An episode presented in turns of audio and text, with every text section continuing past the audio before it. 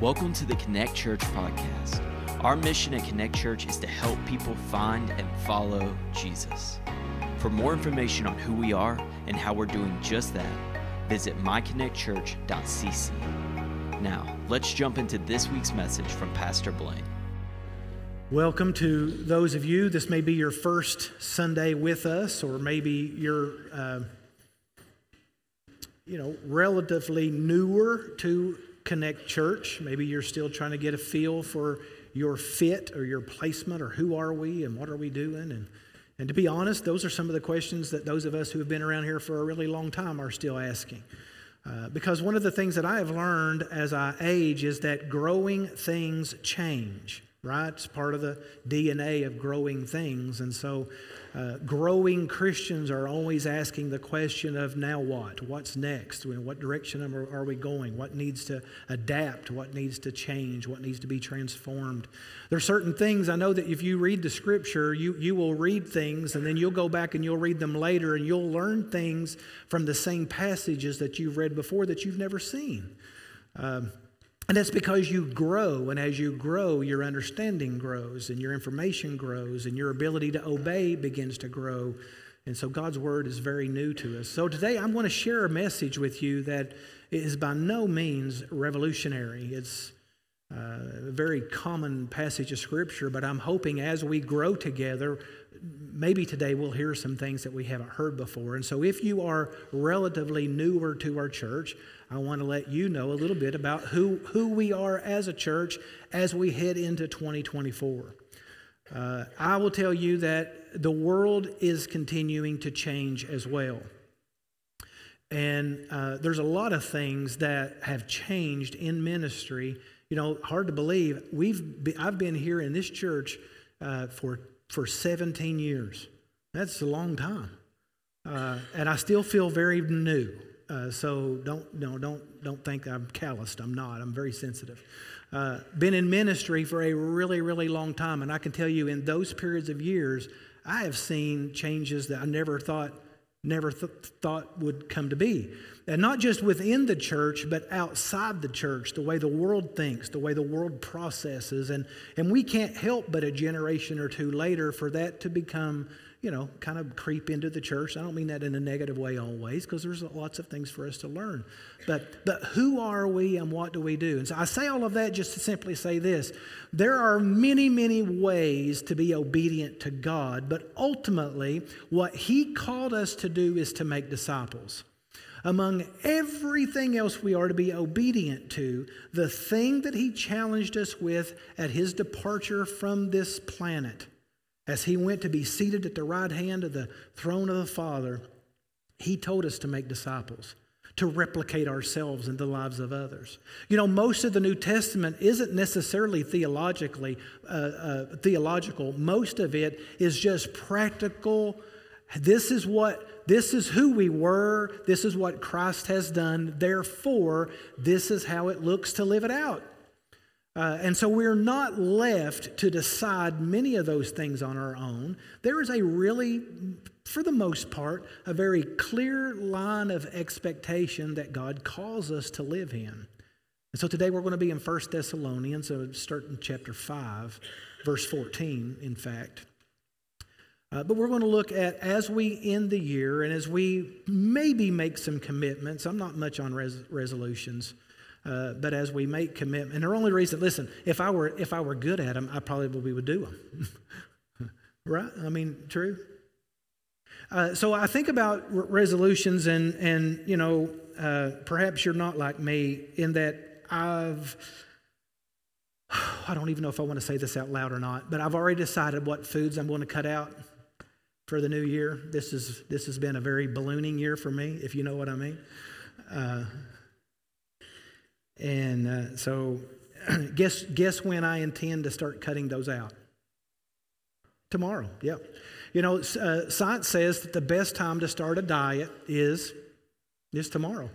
Uh, tomorrow is a great day to always get started.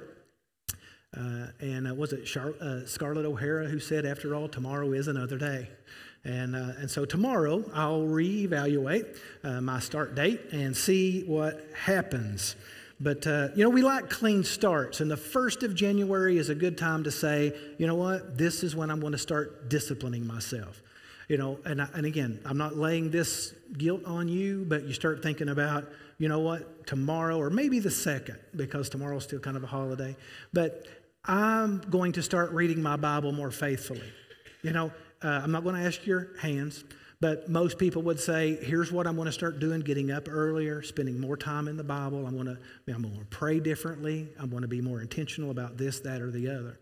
And the best time to do any of those things are tomorrow. And I'll tell you, when we, when we can plan for tomorrow, it is a lot easier to give yourself the benefit of the doubt today.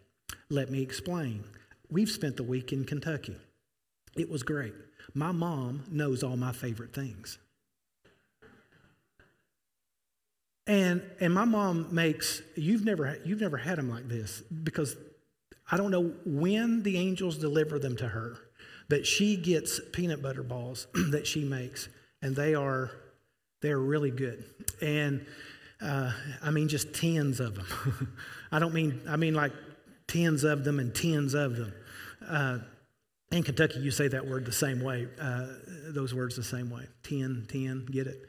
So uh, in in in I love. I also love uh, uh, red velvet cake. I mean, really, there's only two kinds of pies that I like: uh, hot and cold, and. and and cake cake I like uh, fresh cake and I like old cake. Uh, I'm not particular, and my mom knows my favorites, and and and so you know, I sit there and, and, I get a dessert and I go and I look at all the desserts and I'll say, okay. Uh, and by the end of the week, it's like it's not a half a piece of this peanut butter pie and a half a piece of this red velvet cake because I already had five peanut butter balls with my breakfast coffee and, and you know, and, and all of these things. But you know what I'm thinking? You know what? But next week, next week, am I right? Next week, I will not do this anymore. And so, what do you do? You give yourself the benefit of the doubt. You don't give yourself any guilt. You really don't think much about it because next week, cutting it out. Until next week comes, next week's my birthday. I'm not starting until, I mean, next Sunday, actually, I think, is, no, next Saturday is, is my birthday. No, next Sunday is my birthday. I don't know. When you get this age, it doesn't matter. You just want to keep having them. Uh, but, uh, so maybe I'll start after that. I, am not really. Well, then you get the wild game dinner, and uh, so maybe. So you see what happens? Pretty quick, things get out of control, and you just keep adding, adding, adding, and you end up, you know, and you're like, wait a minute, how in the world did I get here? uh, yeah, that's right. Uh, okay, I know I'm meddling now. So, but we have intention of doing better in the future, and because of that intention, we allow the day's discipline to go unnoticed. And while that might be true of food, and it's really easy for me to pick on food because all that true, by the way, true story, all that's true story. Uh, it's also true spiritually in our life as well. You know, as long as we intend to read our Bible more, we don't we can neglect it a little more today as long as we intend to pray better or learn better or, or learn more or grow more or get to this place in our spiritual life, then we will. Once I know more, then I'll share my faith. And there's always these contingencies built into our lack of discipline that lets us off the hook. And before long, you're 10, 20, 30 years into your faith and your prayer life is stagnant and your Bible uh, knowledge is illiterate and your sharing of your faith is absent, and you're sitting there thinking, this is boring. I've got no direction. God's not listening anymore. And, and then your attendance to your connection with one another begins to wane, and we just we kind of give up and we don't realize how cold we've actually gotten in our faith. And we probably think we're still pretty on fire, but the truth of the matter is the fire's been out for a really long time. So it feels better to have hope than to start doing the work of discipline. But I'm telling you, for, and again, I'm saying this to those who haven't been here very long, but especially to those who have been here for a long time, I want to challenge us this year. It, it's time to get to work. In fact, it's, it's, we're, probably not, we're probably not too early. Uh, we're probably late already. Uh, I'm not a prophet and I'm not prophesying, but I am going to tell you that there's going to come a time in your life when you wish you had. There will come a time in your life when you wish you had developed a better prayer life, develop, developed a better uh, uh, library of Bible verses to your heart. There will be a time when you wish that you had wisdom that you do not possess. There will be time that you wish that you had faith that can only be developed day by day. By day. We love to read books because you can get to the end of the book and say, here's what I've learned. But when you think about your life that way, these things are developed day after day after day. And quite honestly, the Western culture don't really have time for that. I want it now. I want it now. And if you can't get it now, go to a conference, go to a Sunday morning, get some advice, get some uh, self help, go away, be. But doing that work daily is just not that popular. So I want us to be challenged because a day is coming, not only in your life guaranteed, and I, I don't really want to say this because I don't, I don't want it to come back, but there's going to come a time very soon in our country where you, you will wish that your faith had a little more substance to it. It's going to be tested. Your faith's going to be tested. And if your faith's not tested, your children's faith will be tested. And the question is not, what can we do to prevent it? The question is, what can we do to prepare for it because it is already coming? We will not prevent it. We've, we've got the book, we know how it's going to end. We will not prevent it. But God's people can always be fortified through it. So, depending on when it comes, really that doesn't matter. It's immaterial as to when it comes. But that it is coming should provoke us to be on our knees, word open, hearts open, making disciples.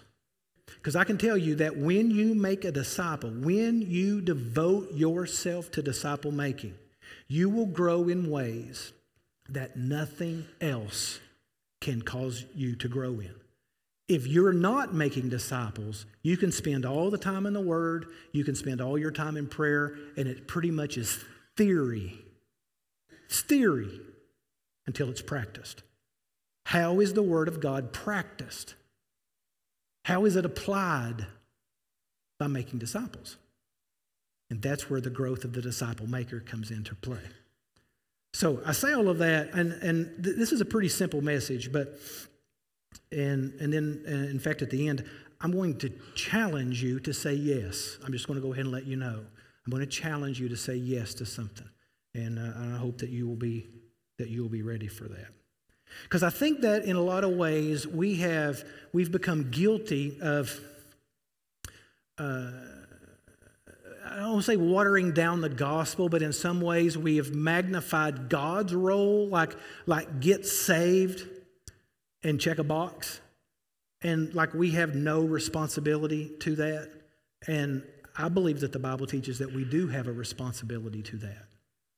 I believe that obedience, I believe that commitment, I believe that so you can move from and again, I don't I don't want this to sound hateful or harsh, but you can move from affirming God's existence, like having some admittance that God exists and that you recognize Him as the God of creation, but moving beyond that to a place of surrendering to Him.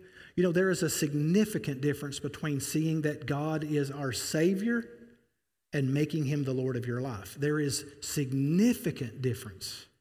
See, calling Him your Savior is a decision that you make. Making Him the Lord is daily decision making. And that's where the discipline takes place, is surrendering to His Lordship not just surrendering to Jesus on the cross. Well, let's, let's begin reading in verse 14 of 1 Thessalonians chapter 5. Uh, Paul wraps this letter up to the church and he says, And we urge you, brothers, admonish the idle, encourage the faint hearted, help the weak, be patient with them all. See that no one repays anyone evil for evil, but always seek to do good to one another and to everyone Rejoice always. Pray without ceasing. Give thanks in all circumstances, for this is the will of God in Christ Jesus for you. Do not quench the spirit. Do not despise prophecies, but test everything. Hold fast what is good.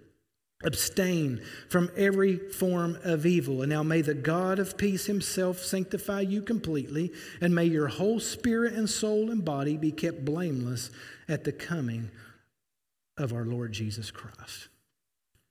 I want us to look uh, some some in, inward things and some outward things, focusing first on on some of these outward things. Look at worship first. Uh, worship being not songs that we sing at the beginning of our of our uh, time together of our worship service, but uh, hearts that are lifted up. Right. So let's let's face it, and I want us just to be real real honest, but our personal participation in worship is, is less than it ought to be. I mean, if you think about, if you think that your worship before the very throne of God is, could be different than it is in this room, why would it be any different when we declare that He's in the room? Is there any way that a born again believer or follower of Jesus Christ would worship the God of all creation, the Savior and the lover of our souls, the creator of all things, sitting on our hands?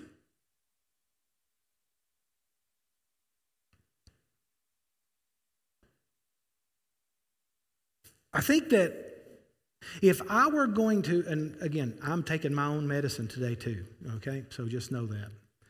Uh, but I think that if I were invited to engage with a very important person, I would prepare for that encounter. I wouldn't bumble through the doors late. I wouldn't, I wouldn't be disrespectful. I wouldn't be negligent. I'd be very attentive because this is a very, very important moment. But I don't think that we give very much thought into coming into, we talk about coming into the throne room in corporate worship. I don't think we give very much thought as to what that actually means and what it entails. And what I'm saying is, I'm not talking about the exact way we walk through the doors. I'm talking about coming in here and, and what we do together is an overflow of what our life looks like. It's almost like we want to come in here to get warmed up, but the truth of the matter is, we come in here to warm up one another. Because we come in ready, we came in prepared.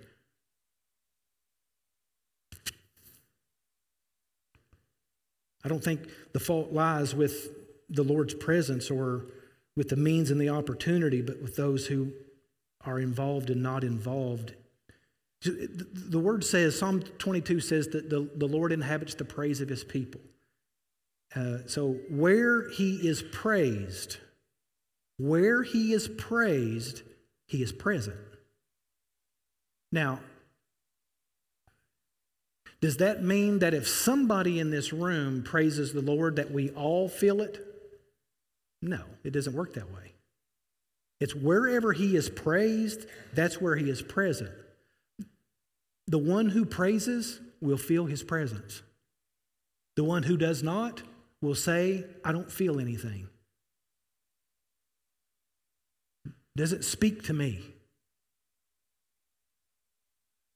It's, it's to be a rare thing, I think, for someone to praise the Lord and not benefit by his presence. Did you, did you know that corporate worship flows out of private worship? They're not separate things. It's like what we do together, each one is bringing theirs to the table. That, that, that's what would really bless everyone's together. And so he begins in verse 16 here when he says, There would be praise. Rejoice evermore. Rejoice evermore, that's what that means. It literally means that we should always have praise in our hearts to God. There was a time when the people of God were filled with His glory and they were not ashamed to express it visibly, vocally, not just at church, but out in the marketplaces, out in the workplaces, to be able to, to be able to talk about the goodness of God, to engage one another talking about the goodness of God. But it seems we're very timid when it comes to openly praising the Lord. Hebrews 13, 15 says, Therefore, by him let us continually offer the sacrifice of praise to God, that is the fruit of our lips, giving thanks to his name. Wouldn't that be a great decision to make that beginning today, I'm going to have the praise of God on my lips? But I'll tell you, you will not, you cannot have the praise of God on your lips if you do not have the praise of God in your heart. And you cannot muster the praise of God in your hearts if it's not there continually. When you praise the Lord continually, what does it mean to praise the Lord? I'll leave that to you because that might be very, very individualistic. Surely you know how to praise the Lord. You know how to give God first place in your life. You, you know how to magnify Him in your soul. You know how to lift up the name of the Lord and to make much of Him in your daily life. And I will tell you that when you need that on your lips, if the reservoir is your heart, it will always be on your lips when you can give it. Psalm 50, 23 says, Whoever offers praise glorifies me, and to him who orders his conduct aright, I will show the salvation of God. So praise is sacrificial. Let me stop by saying that start by saying that, maybe, in fact, that we often think of praise being some emotional moment where we are stimulated emotionally enough to respond in some way. But that is not the definition of praise. Praise is not an eruption of emotion, praise is an intentional choice that we make. If you think those of us who, who might raise our hands in worship, that is a choice that I make. That's not a involuntary reaction. And I'm not saying everybody should do that because everybody worships and praises the Lord differently. But I'm saying that when we, we think about being overcome, then we begin to praise the Lord. But the truth of the matter is, praising the Lord is a conscious, intentional choice that we make in our daily life. Living in that place requires discipline, not emotion. Now, you can be emotional too, but living in a place of praise requires discipline daily discipline and intentionality. It also requires holiness, according to the psalmist. Prayer changes people. We say that all the time. Prayer changes people. So does praise. Praise changes people. That's why God demands it. So we must commit to setting aside time every day devoted to praising Him. What does that mean? I'm not sure. What it means is much less important than the commitment to it. So we have to make the commitment and then we learn what it looks like to praise Him. What difference does it make what it looks like if you can't make the commitment to it? He says in verse 17, pray without ceasing. So there should be praise, there should also be prayer. God isn't saying that we should all the time be walking around talking to ourselves, but He is saying that there should be an attitude of prayer. Uh, it's interesting to me, the without ceasing, everybody's like, what does that mean without ceasing? I want to use this as an illustration because the, the, the word picture of this word is like to have an intermittent cough. We just come through, you know, COVID and you know long COVID and all those things where people just can't hardly get over the the cough. It's like it, it just comes up spontaneously, right? You know what I mean? you just got like a tickle in the back of your throat and you it's just it's always there. Yeah, now everybody's like, I think everybody's sick in here. Well, maybe they are. I don't think so. But that's what without ceasing means. It just means always to be aware that it could just kind of be ready at, at all times. That's what the word actually means without ceasing. A cough is always a possibility. Prayer is that little tingle in the back of the heart, constant awareness of God's presence. It's, it's being aware. Wouldn't it be wonderful to be aware that everywhere we go, Jesus' presence, we're aware of his presence? That everywhere we go, we're aware of his presence. That's praying continually. But by the way, that, that is very true when you sit down at your computer when you turn the remote, when you have the remote in your hand, when you're talking with unbeliever or some, whoever it may be. That's true at all places of your life. And I'll tell you, there are some decisions that you may think again intentionally if you have a, an acute awareness of Jesus' presence with you. That's what it means to pray without ceasing.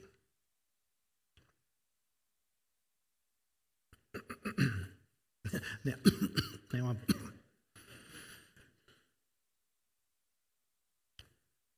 He also said in verse 18, give thanks in all circumstances.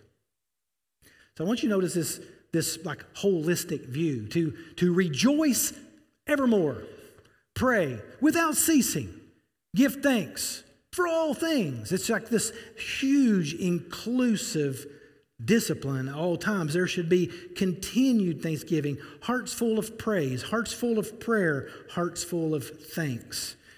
You, you can't be in Christ and not desire to be full of adoration. This, this constant awareness. And I'm telling you, if you are always in praise, you will always be aware of His presence. When you are always aware of His presence, you will always be grateful. That's the thing that the children of Israel failed on. They, they, they would forget about His presence and they were grumbling, complaining. we'll just leave it there. I won't use another word. But they were so insensitive, so insensitive to the presence of God. You know, thankfulness is the opposite of complaining. When you focus on God and you trust Him, it leads to a deeper relationship. Your heart begins to be full of praise, and, and thanksgiving actually becomes very natural, a, a natural byproduct for Christ likeness. You begin to take negativ- negativity, uh, you know, captive. Your every thought becomes captive. Yeah, I think of I think of a, of a good illustration of that of being the Philippian jailer in Acts chapter 16 when Peter or when Paul and Silas are in there and they're singing hymns and they're giving praise to God and the place is shaken and you know the, the, the jail springs open and all of the inmates are free to run away and the and the jailer comes. And, and what, what is occurring here is is Paul and Silas cognizant or aware of God's presence in that moment? You betcha. Is the Philippian jailer aware of God's presence in that moment? No, he's ready to kill himself. He's not aware of God's presence. It's because the one who praises is aware of God's presence. The one who does not is not, and they're in the same vicinity, the same space. Two different mindsets. Two different levels of one is ready to take his life, and the other one is saying, Well, we didn't run away. What do you mean you didn't run away? What is wrong with you people? Verse 19 do not quench the spirit. So there should be obedience to the Spirit of God. To quench means to extinguish or to stifle.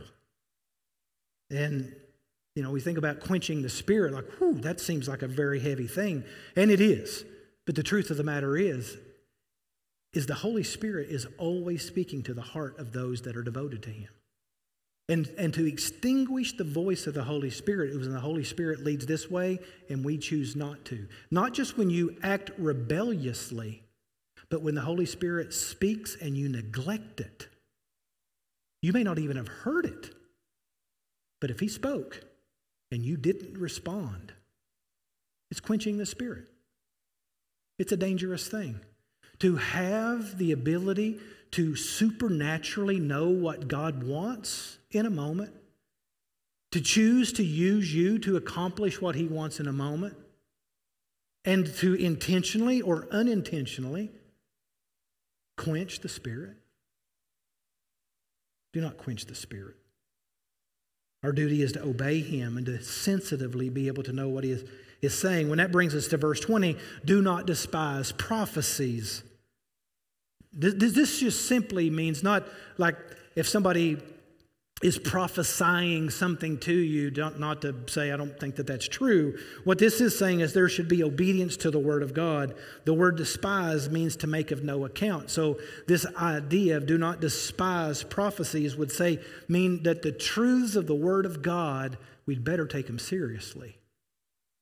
We usually put these in compartments of the whew, terrible, terrible things over here. Oh, don't quench the Holy Spirit. Oh, don't despise prophecies.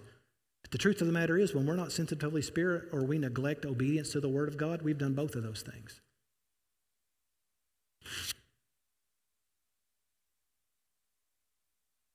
I think we're very guilty of this today.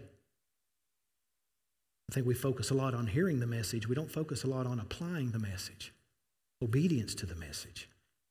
We, we treat the Word of God like it's a buffet. We sit down and we close our eyes and we point and we open our eyes and say, here's what, you know, and, and God help us when we can go to the Word and say, well, here's what it means to me. You get, what do you mean what it means to you? That's like there's a lot of homework before you can get to the here's what it means to me stage of Bible interpretation. So, what's God trying to say? That's the thing we should be wrestling with. What is God trying to say? What is His Holy Spirit teaching them and why? So that I can learn to live by principle and not by hunting and pecking. Well, let's go back so I say this a minute ago, but God's word's not a buffet where we can just really enjoy the best parts. You know, the red velvet cake and the peanut butter balls and the, oh, God loves me so much. I am so awesome. I can do all things through Christ who gives me strength. I know the plans I think. I mean, we talk ourselves up with these Bible verses, but context, context, context.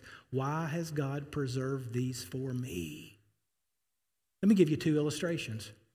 There's one illustration in Haggai when, when God says, you know, I'm about to show you things that you would never believe. We say, wow, God is going to reveal some really awesome things. Would you believe that the things he's about to show them is absolute devastation? It's going to be so bad for you, you can't comprehend it. But we claim that as this wonderful promise. And I know the things that I think towards you. And for those of you who are graduates and claim that as your verse, that's a great verse. But it's not yours. It's Israel's, and they're in captivity, in slavery, when God says this to them. It's a good verse. But we have to be careful claiming every promise as our promise because some promises are, it won't always be this bad. I've got a plan for you, but right now, you, need, you got some lessons to learn. But there will be a time of life if you will turn your life around. So, why did he write it to them? To warn them, to give them a heads up, to give them a chance to repent. And what happens? They do, and he does. That's the lesson for us. Things might be hard for you. But there are lessons that can be learned, and there are ways to glorify God even when you're in bondage, even when you're in slavery, even when things are dark and there doesn't seem to be any freedom. But if you will learn those lessons and if you will give God glory in those dark moments, there is a life ahead for you. And that may be eternal life. Anyway, God's word's not a buffet where we just pick and choose the parts we want. We need to be obedient to all of it. Do not despise prophecies obey the word of God. Let's go back to verse 14. We're going to go back through this really, really quick one more time. Um, all of those are like inward things that we should work on, but there's external things that we should work on as well.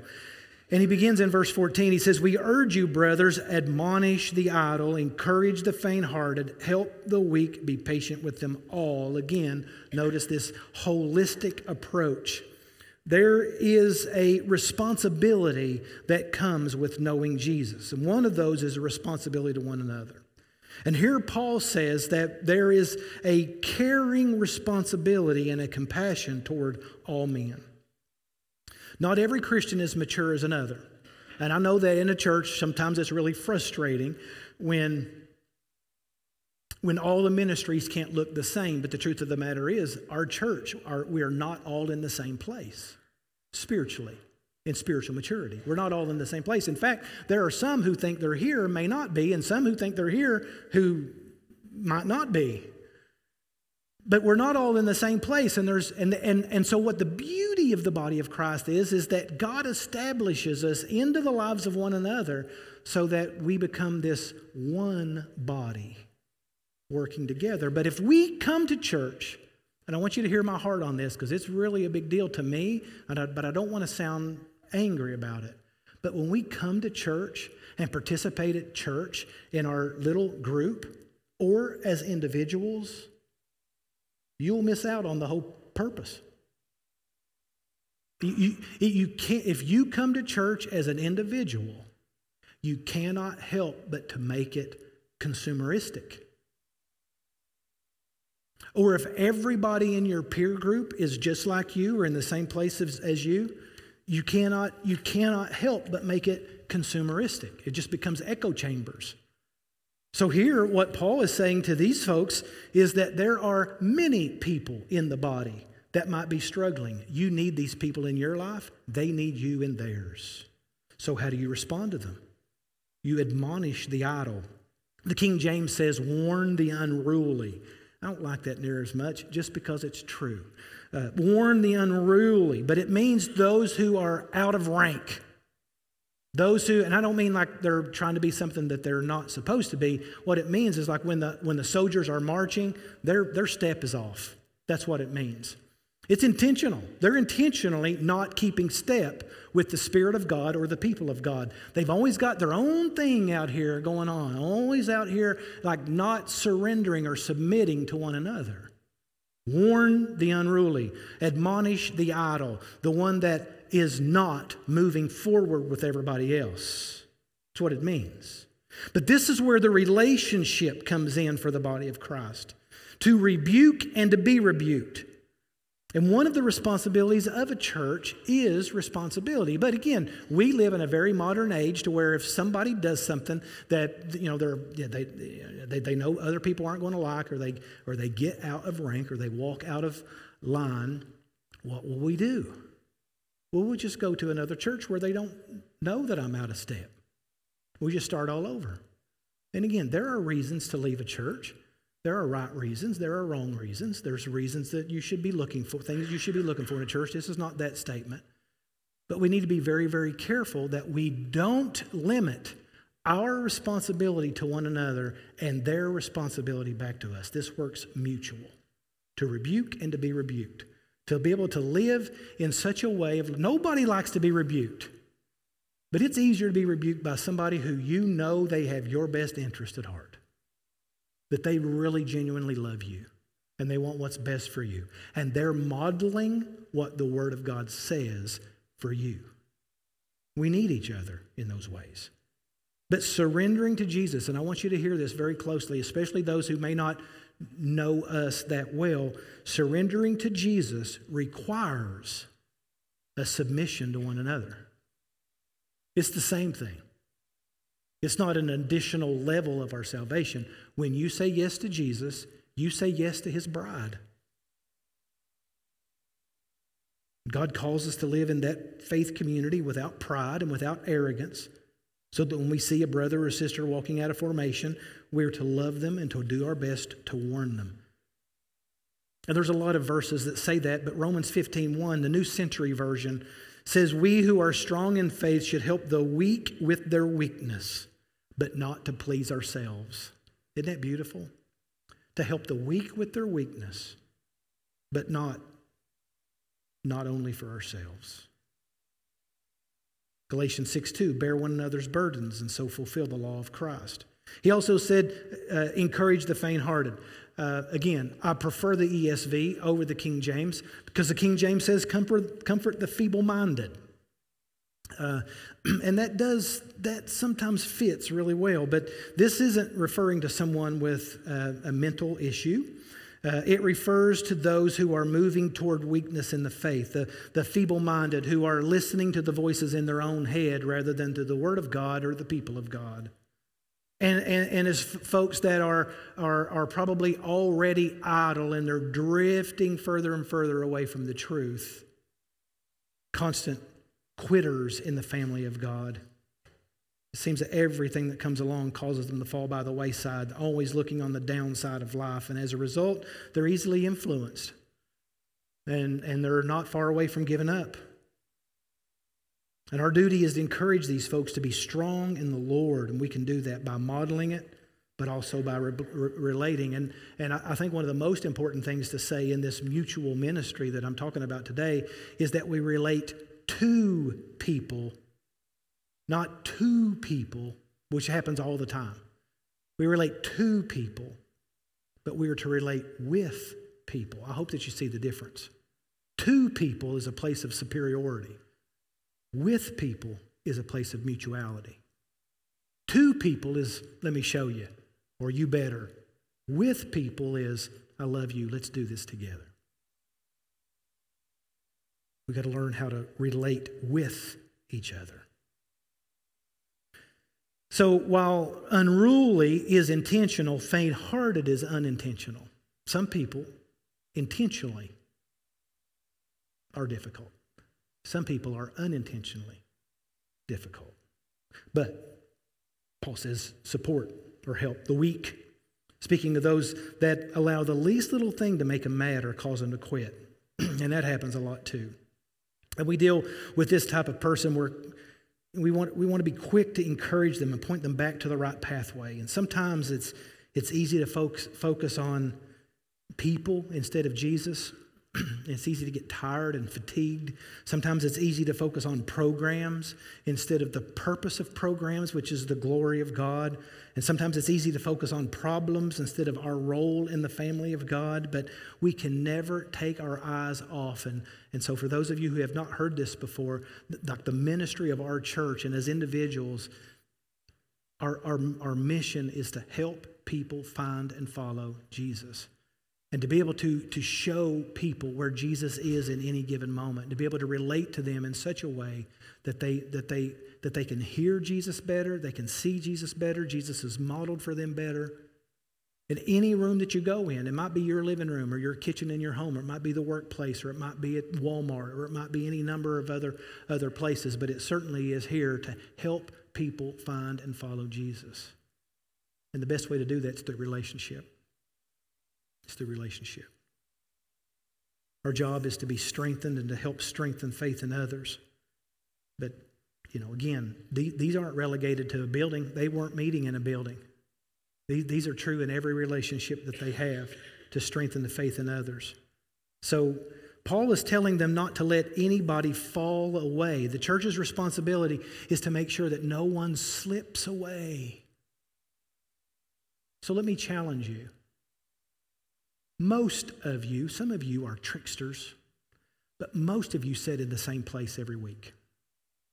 Some of you don't want me to know when you're not here, and so I have a hard time wondering where they're sitting today. But since you want to sit in the same places every day, will you just kind of take an inventory of those that are sitting around you? Just kind of just kind of see who's here, who's not here, get to know names, maybe swap numbers go out to lunch together, get names. And when they're not here a week or two, just tell them you miss them and you love them. Don't tell them that if you don't. But shouldn't we miss each other? Shouldn't we take personal responsibility for our church and not just leave that to a program?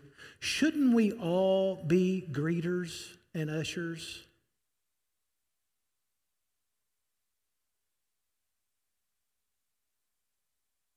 After all, wasn't it, wasn't it Jesus himself who said, By this all people will know that you are my disciples if you have love for one another?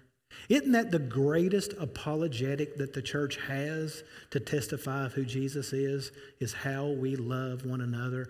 And when the world comes in here or when we go out into the world, they should be able to look into our lives and into our eyes when we how we relate to one another and say there's something different about that community. And i want it.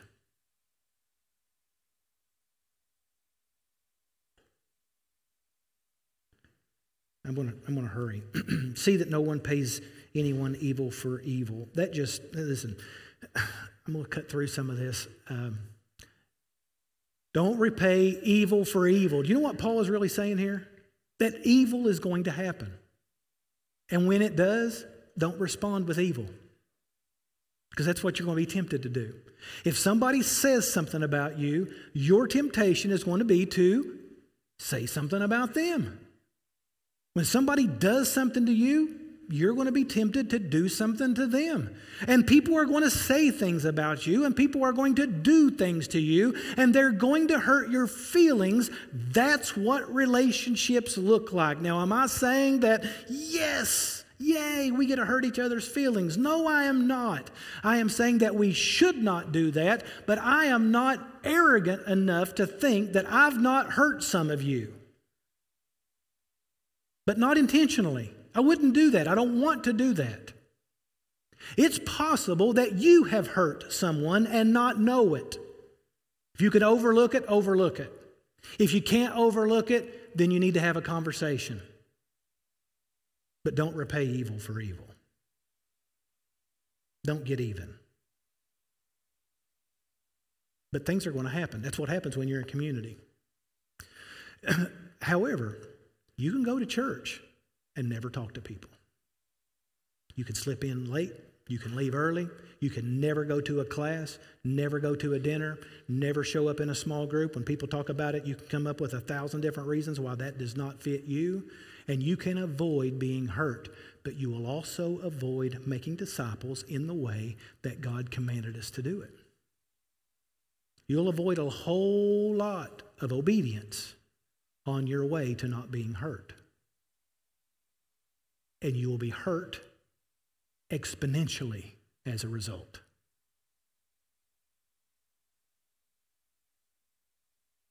Paul is saying here that there should be, we should be known by our love, but also our forgiveness.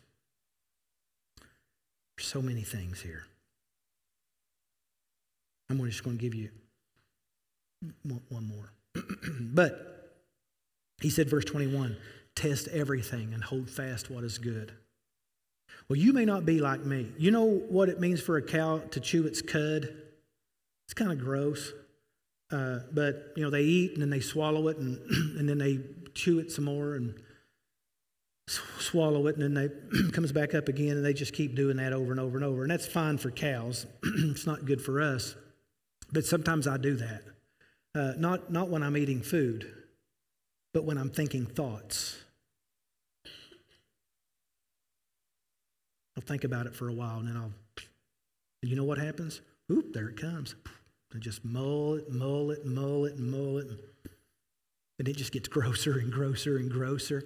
And I embellish it and I extend it and I figure it all out and I assume all the things and I have conversations in my head and then I swallow it. then I bring it back up again. But you know what Paul says?